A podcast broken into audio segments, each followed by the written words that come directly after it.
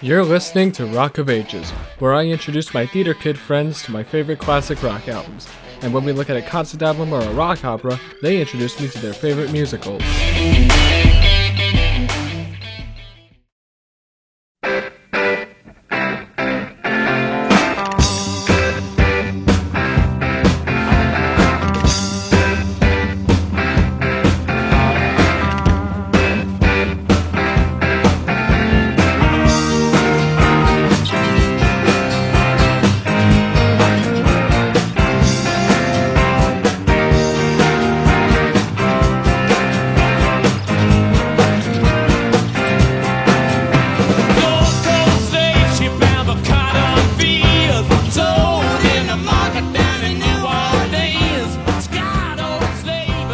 Everyone, today we're talking about the Rolling Stones, Sticky Fingers. With me I have Isaiah, Hello.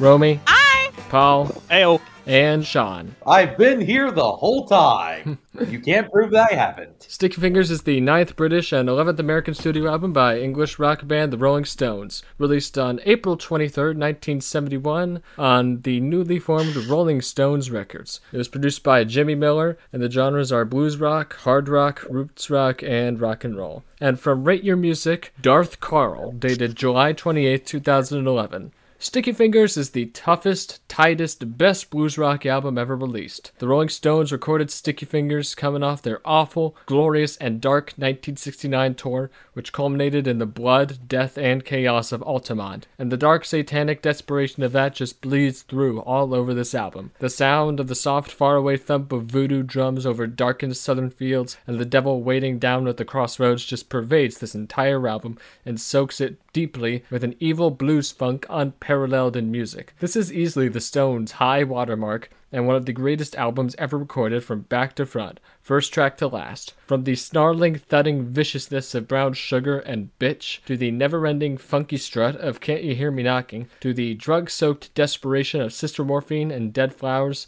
to the final eerie beauty of Moonlight Mile, Sticky Fingers defines the word epic and is the deadliest weapon in the Stones' arsenal. This is the hydrogen bomb of blues rock. All right, what do we think of uh, Rolling Stones' "Sticky Fingers"? Actually, uh, what do we? How do we feel about it being the hydrogen bomb of blues rock? If it's the hydrogen bomb of blues rock, then what is the coughing baby of blues rock? You read my mind. Uh, coughing baby. That is blues rock isn't my scene uh, unless it's David Bowie, which is the other atomic we- weaponry of blues rock. I wouldn't even consider Bowie to be blues rock. You have not been listening to enough Bowie then. Probably not. I would probably say Clapton. Anything Clapton does. Roasted. Yeah. Absolutely roasted.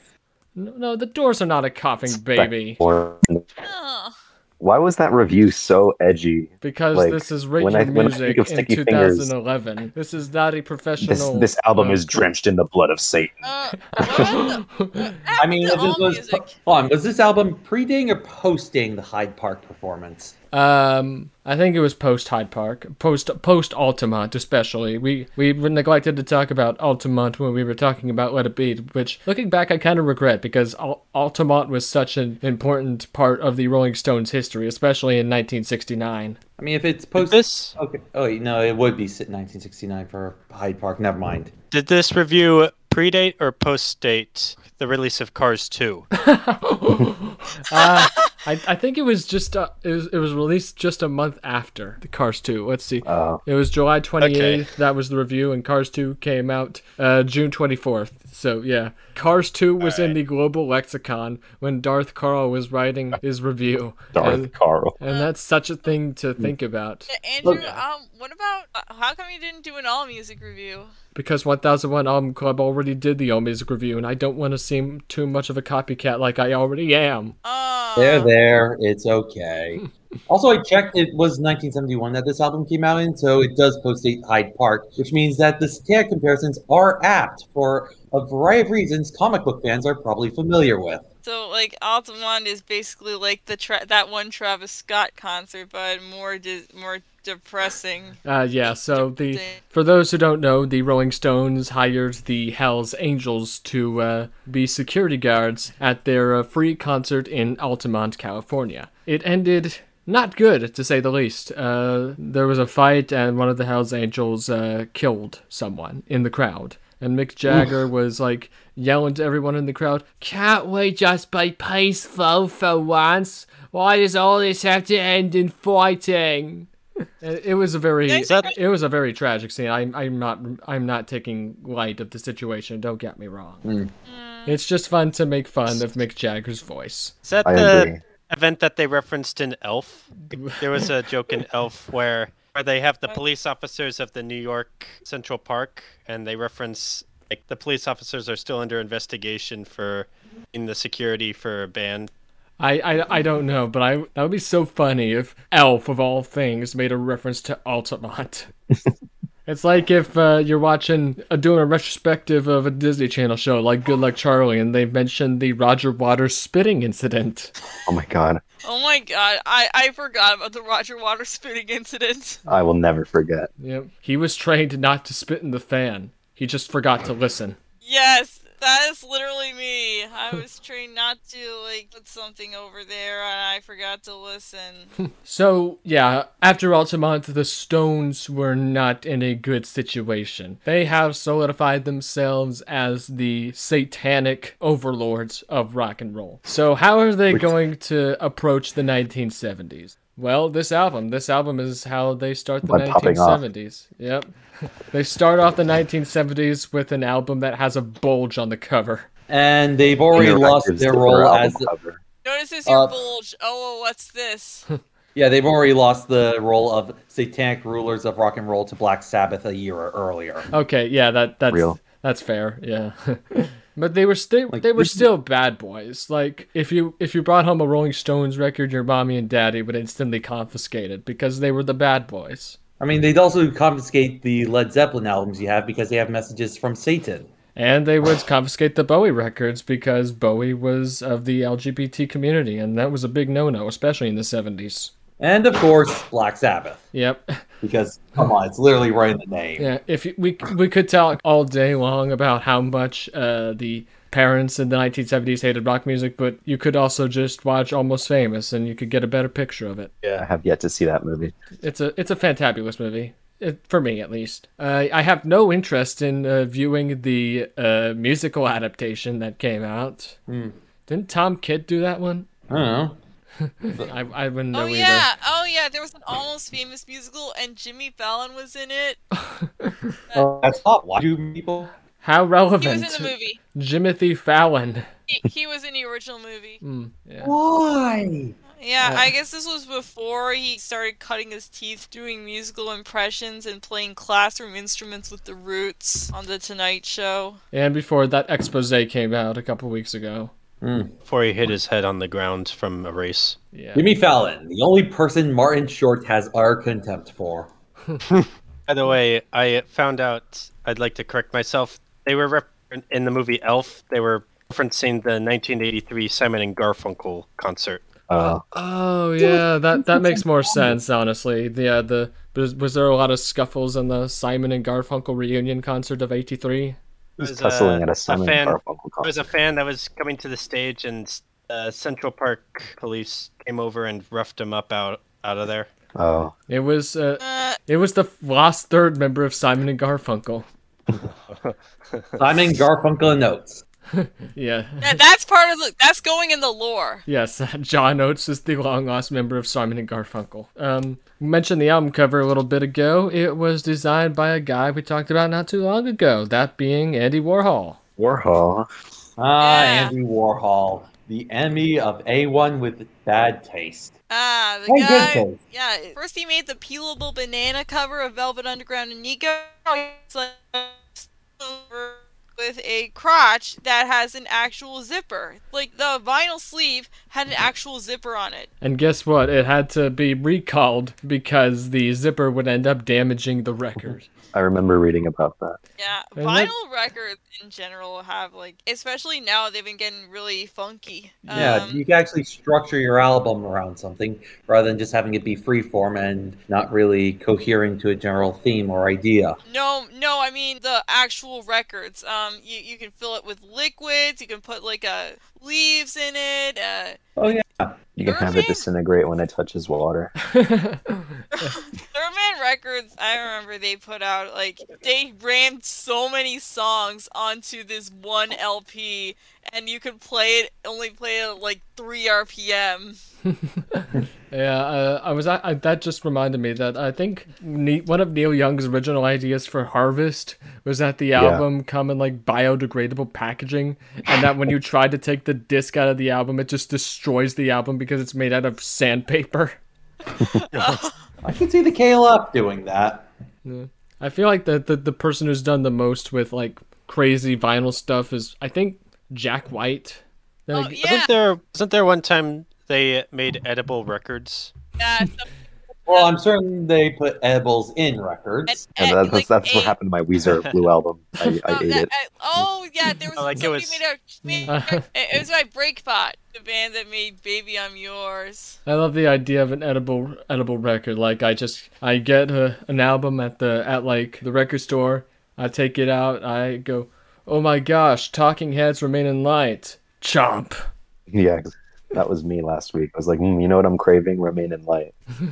That's that's the secret about colored vinyls is that they they all taste like something. They're flavored. Yes. Uh, Oh, what to devour the my Nirvana MTV What is- Unplugged record.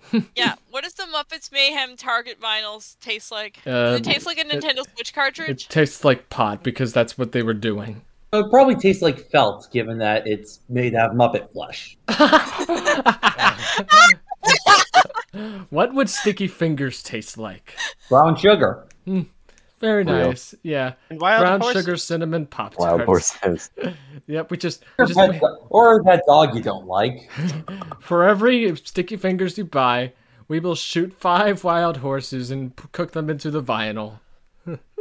Oh my. That reminds me of the the one story I think Romy told on some episode I don't remember where someone put their like blood or no it was ashes into a vinyl record I think Oh yeah. No, they had their Um, ashes pressed into a vinyl Actually, record. I, I think I said it was a it was a comic. It was a comic. Oh. Yes. It's And I- yes. Oh wait, hon. It was the Uh, comic, but it, it, was, also it was um I was I think it was the Sergeant Pepper episode. It was your the- first the episode. The, yeah. wow. yeah, that Yeah, actually it- did it- happen. It was like let me say, um, Mark Gruenwald was a Yeah, Mark writer Gruenwald. that died, and uh, his ashes were put in the ink of his last costume. his last comic that was in the 70s that comic was released in the 70s but it was one of the most beloved comics he had ever made and people who are wrong about comics argue that it's better than watchmen And what do they know? We barely that even said talked the, about the our argument is of course sorry, sorry You can finish your argument and then I can continue the conversation. right uh most famously for rock purposes is kiss put their actual blood into an issue into the first issue of kiss Wow. Yeah, I think I like, think I Kate also, also mentioned that on the Sergeant Pepper's movie soundtrack episode, the bad yeah, one. I also mentioned the I also mentioned the um Flaming Lips uh super rare vinyl where they had blood samples of everybody that contributed to the album, put them in a bunch of vinyls. It just uh, no, they they're they're super rare vinyls where the each member kissed the disc with uh, flaming hot colored lipstick. I thought you were gonna the- say the they kissed it with lips. flaming hot Cheetos. Yeah, they did that. I've never too. listened to a Flaming Lips album, but I love Race for the Prize. That's a great song. Uh, I love Do You Realize? I really have to get into the Flaming Lips. I think I'm the only one here who hasn't listened to a to a single lick of the Flaming Lips. Flaming lips are quite good Yeah, i'll give you a they- couple recommendations I mentioned Do You Realize it was in Guardians of the Galaxy 3. yep Hmm. Another Uh, movie also- I haven't seen yet. You know, if uh, Mick Jagger were here, he'd probably say, "Why the bloody hell you're you not talking about our album?" because um He doesn't So know anyways- what Rock of Ages is like. Yeah. What a Uh, crime to even speak during this section of Can't You Hear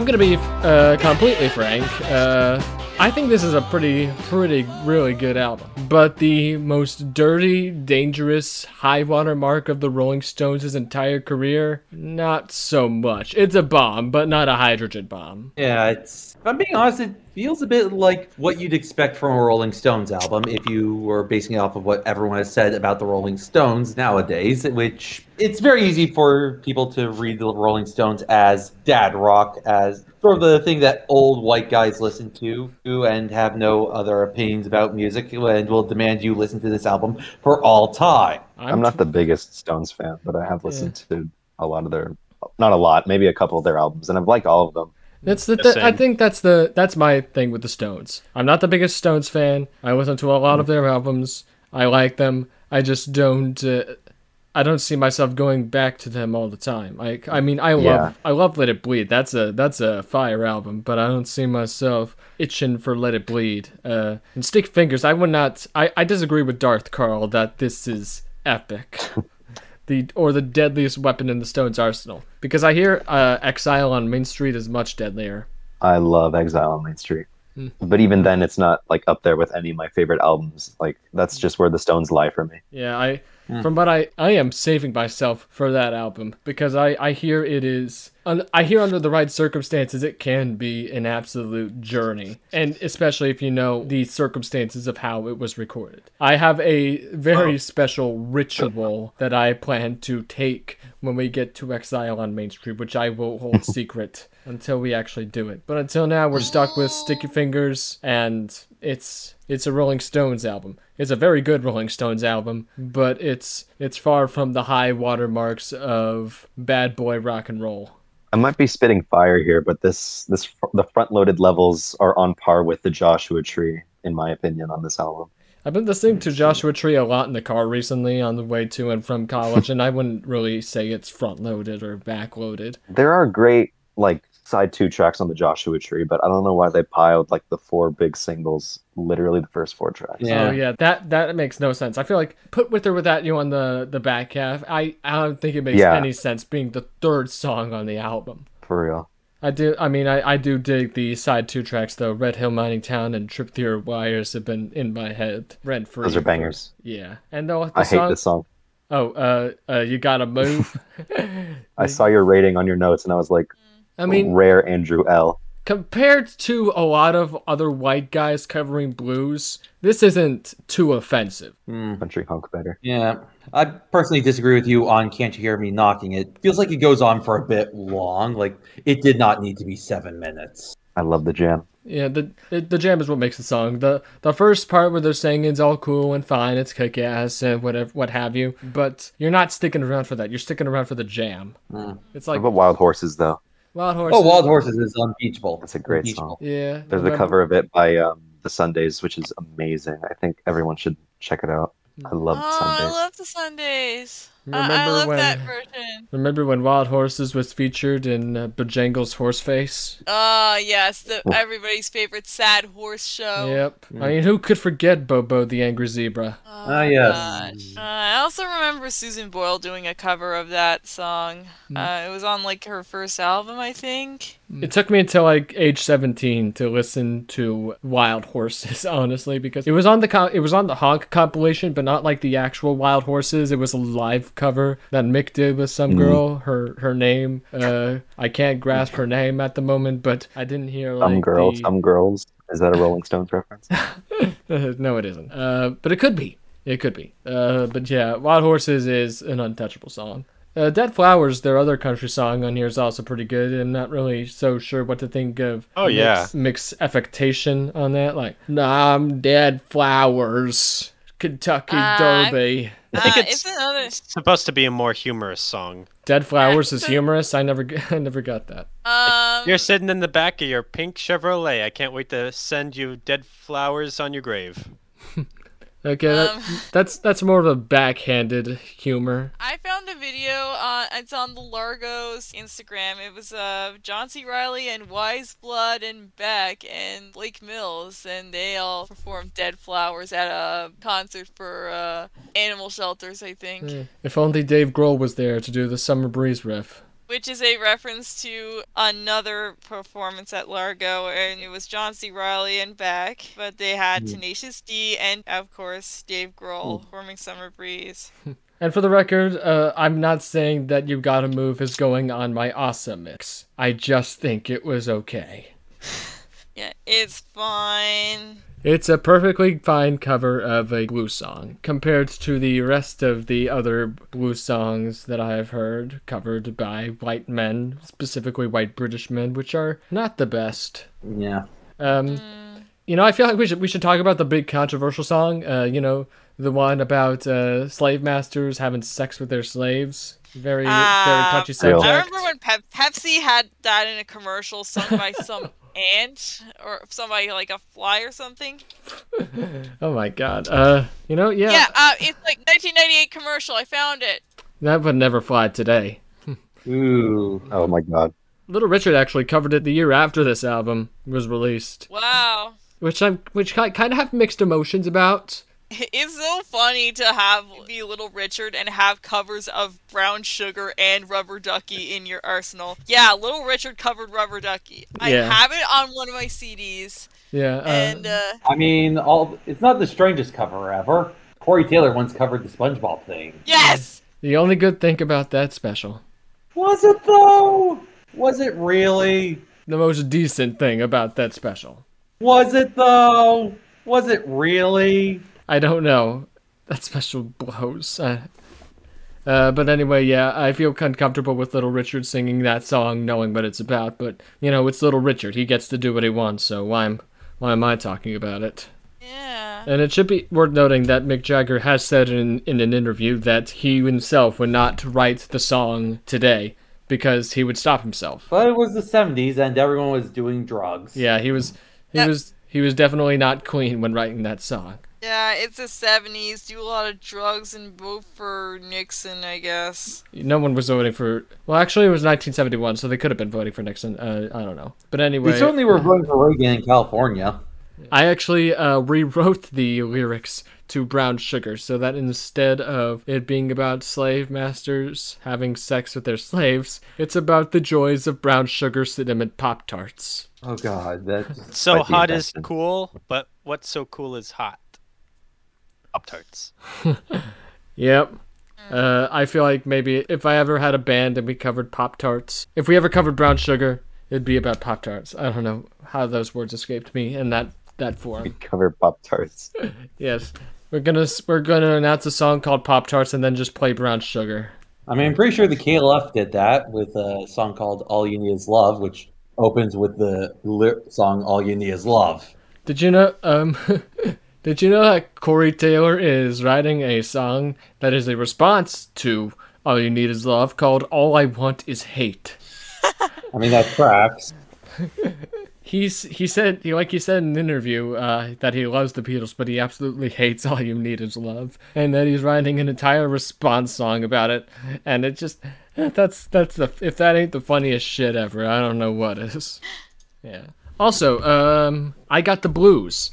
Honestly, that is a mid song. I don't really like that song, but we can add it to our little uh, snow clone. So, Sean, since you're new here, Decent. we have a thing where we where every song we cover on this podcast that mentions blues, we add to this extremely uh, big run-on sentence. So far, we have "Stuck Inside of Mobile" with "Medicine for My Melancholy," Memphis, L.A., "Running Gun," Roadhouse, "Outside," "Woman," Blue Jean, Blues Brothers variation again. The "Woman" is pronounced because Angel Olsen wrote an entire album called "My Woman," capitalized. Uh, I also I also occasionally put some movies uh, Uh, I've done on my own. she really has to podcast she really has to push me to add the movies uh, but Yeah. since we have i got the blues on here now we can add it so now that it's called i got the stuck inside of mobile with medicine for my melancholy memphis la running gun roadhouse outside woman blue jean blues brothers variations again Well, that certainly is a name. yep it's gonna be a giant mutated monster by the end of this uh, podcast and i can't wait Yeah, I- I'm gonna like have a stroke reading it. i had a stroke just reading it now so Well, it's a good thing I don't have to read it. It's in it's in the lore channel if you want to check it out and read it in your head. Did you know that there is an alternate uh, album cover for this album released exclusively in Spain? What? Weird. What does it look like? It is a like a, a metal canister, a, a soup canister, and if you open it up, there's a there's like a bunch of severed fingers and blood inside of it. What? Oh my Oh. god! Which I guess it. I guess that kind of does uh, relate more with the name Sticky Fingers than probably Andy Warhol's Bulge, but I don't know. I mean, is it with the cover Stones and ugly alternate covers? Yeah, that cover radiates the same energy the way you described it as like that one Beatles Yesterday and Today album cover. Oh. it's just Oh, Oh, yeah. Yeah.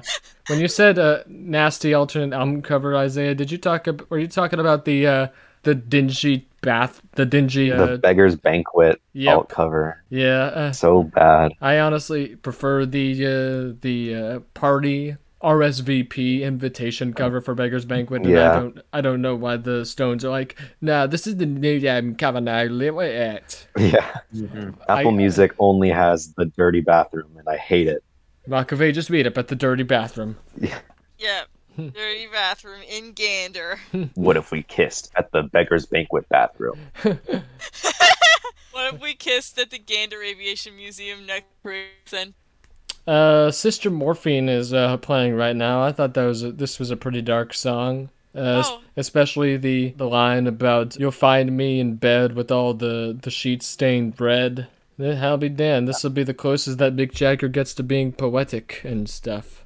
Yeah, um, random note, uh, one of my teachers produced a documentary about, um, like, drug use in town called, uh, Sister Morphine, uh, named after the song, of course, and it was like a companion to another documentary produced called, uh, Needle and the Damage Undone.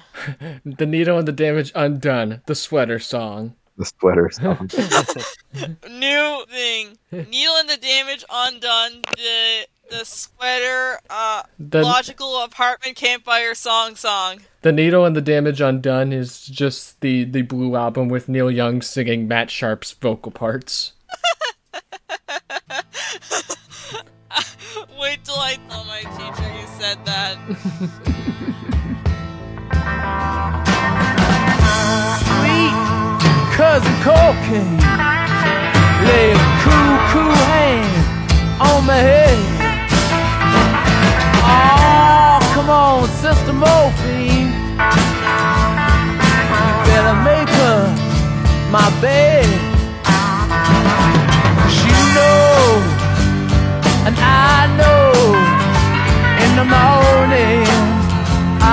I'll be dead. Yeah, and you can sit around. Yeah, you can watch.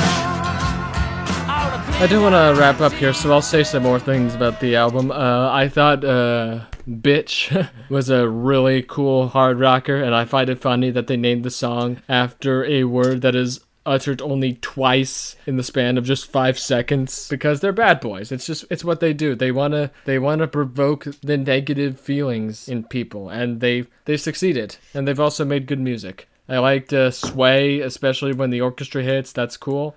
Uh, Moonlight Mile, everyone says it's like one of the Stones' best songs. I think it'll be take a while for me to warm up to it, although it does serve as a uh, a look back on for the Stones, looking looking back at their drug-riddled past of the '60s, just constant years of hectic touring and how it's taken a toll on them, and they're just looking back on it, looking back on all those years of drugs, and by the next album, we're like, let's take every single drug note to man, and then great make the greatest album ever.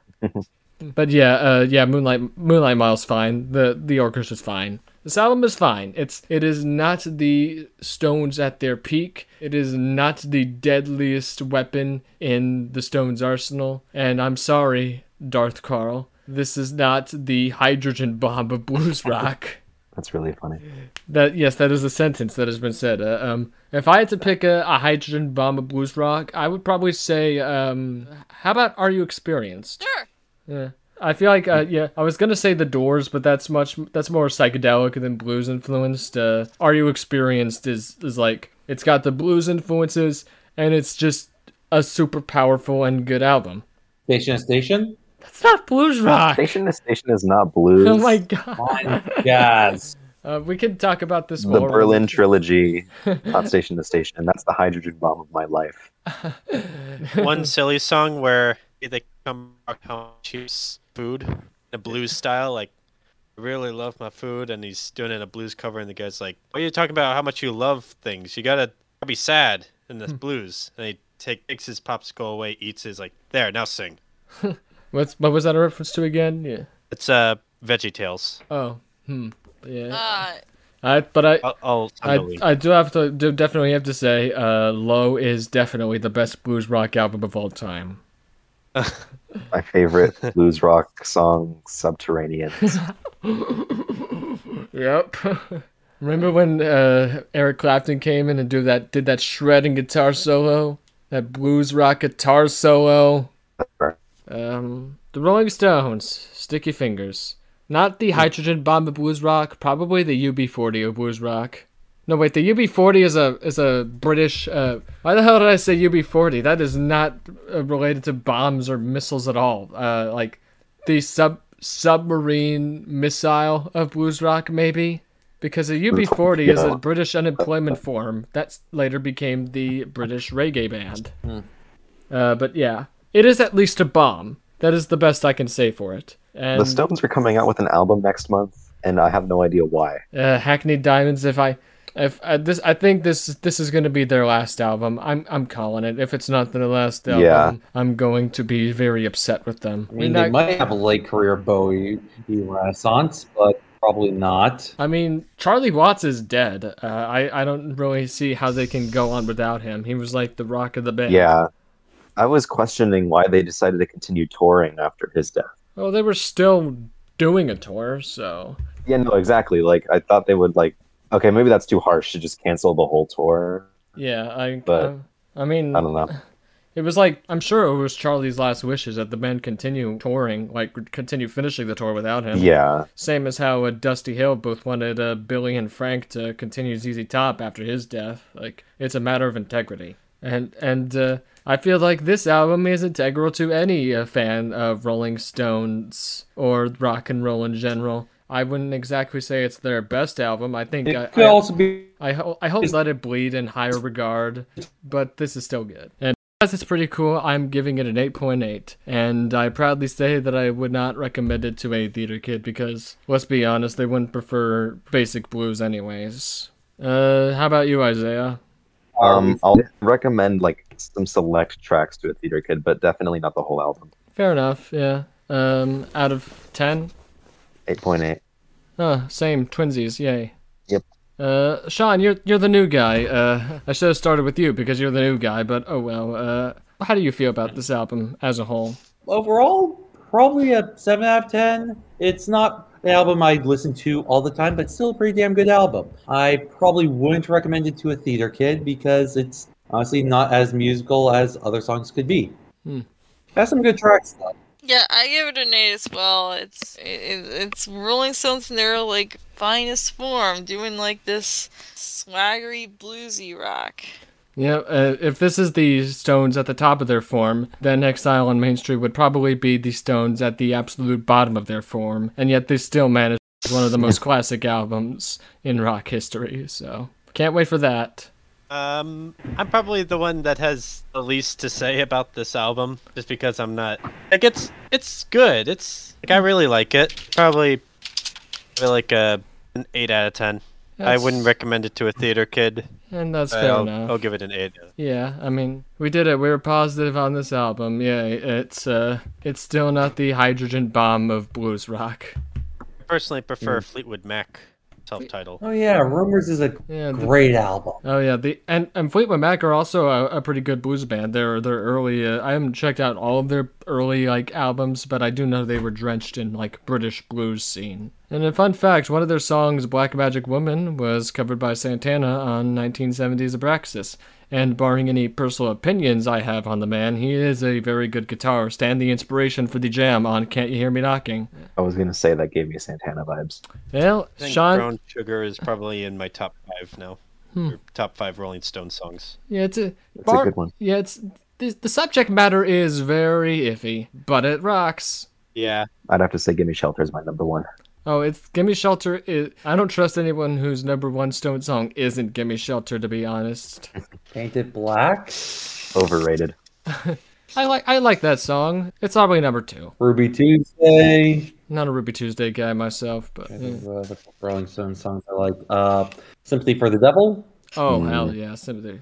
I think Isaiah, you said that Beggar's Banquet was your favorite Stones album, or did Exile Yes. on Main Street topple it?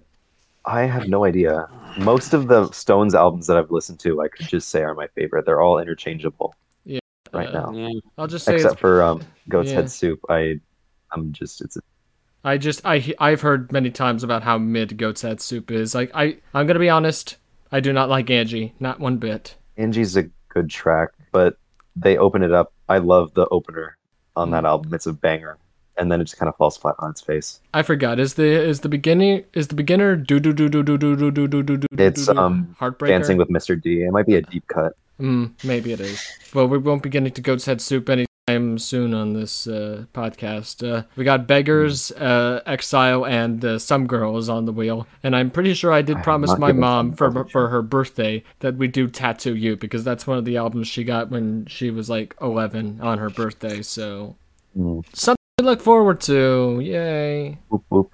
And now it's time to spin the wheel. And Sean, since you're new here, I'll, I'll uh, fill you in. Every at the end of every episode, we spin the giant wheel of albums, and if we land on an album that could be considered a concept album or a rock opera, we have to look at a musical cast recording theater album for episode 136. Actually, I, I hope when we don't land on a concept album for next week because uh, two weeks later is when I intend to start our Halloween month. That's right. Spooky. Yeah, that's right. As if Cade month wasn't any spooky enough. It was pretty Plenty terrifying. of Halloween theater albums out there. Sure. A few. Living pictures. you reggae. Pretty sure Frankenstein is an album in Tubular of Bell? itself. Tubular Bells? Is Tubular Bells in there? Tubular Bells a Halloween. You will find out. Actually, no. I think I think we can make it work for this one. And uh, Sean, I know this is one you've been talking to me about. Like, why the hell haven't you done this one yet? Well, guess what? We're about to do it. The next album we'll be looking at is The Who. Tommy. Oh, Oh! All right. Thank you.